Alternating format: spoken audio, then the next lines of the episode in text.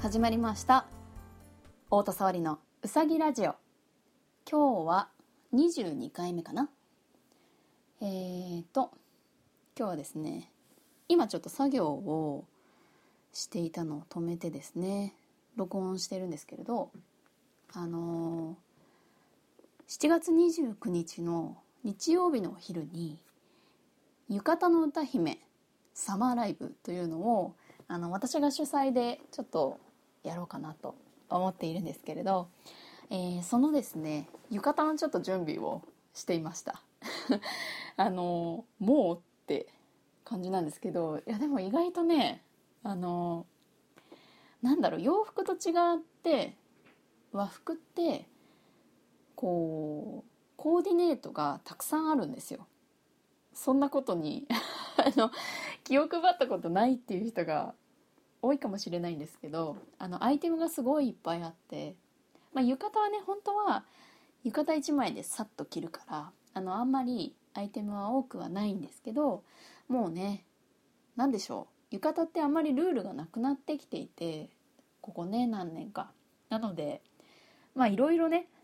ちょっとステージに立つ浴衣なのでコーディネートしたりとかあと装飾もライブっぽい感じにちょっと映える感じにねしようかなって思ってるんです。で、えー、まあ普通に浴衣があってで帯があってで本当はあの浴衣の帯って帯締めとか帯揚げとかっていうなんか帯にまつわるアイテムがいらないんですけどちょっとあった方が色が増えてね可愛くなるので帯締めとか帯留めとかは入れようかなって。帯揚げはどうしようかちょっと迷い中なんですけどまあ入れられたら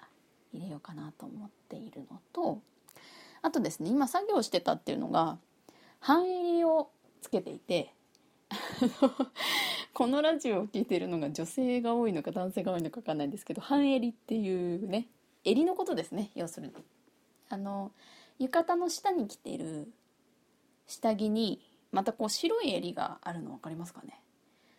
あのー、本来の正式な場所で着る着物は絶対白なんですよ。もう襟は白って決まってて。なんかこうそういう場合じゃない時はなんか柄があったり色があったり。で、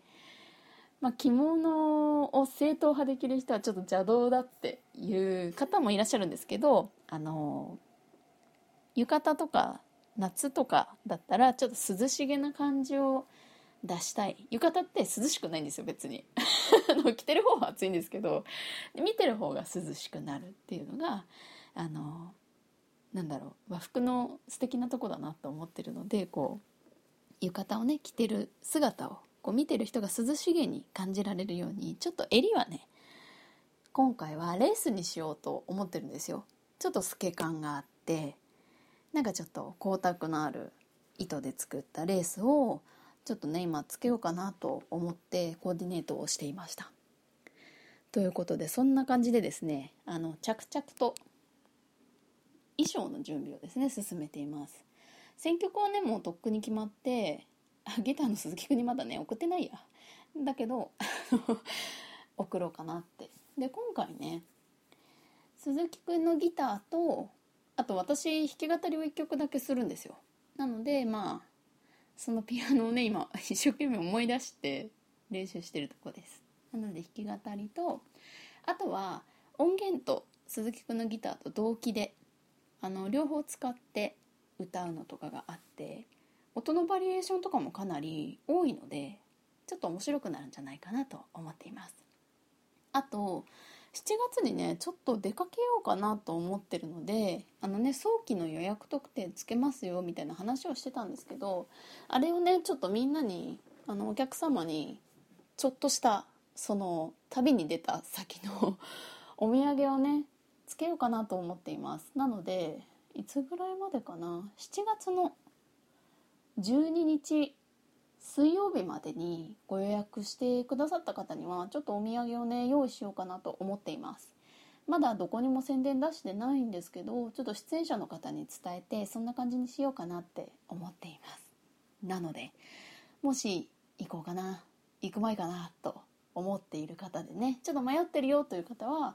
7月12日水曜日までに予約をしていただいた方がちょっとお得感があるかもしれません。ということでねこれが終わったら私はねまた作業をしますよ。あのということで、えー、今日はですねあの久々にあの ちょっとこんな曲あったんだっていうのもなんなんだけどあの自分のね曲がちょっと増えてきてあのワンマンライブで CD を発売しようと思ってるんですけどそれの選曲とかレコーディングとかの打ち合わせをこの間した時にこんな歌あったねっていうのが1曲ありまして あの最近ねもうライブではあまり歌ってない曲なんですけど結構ねお気に入りの一曲があるのでそちらを流しておしまいにしたいと思います。それでは聴いてください。シンガー。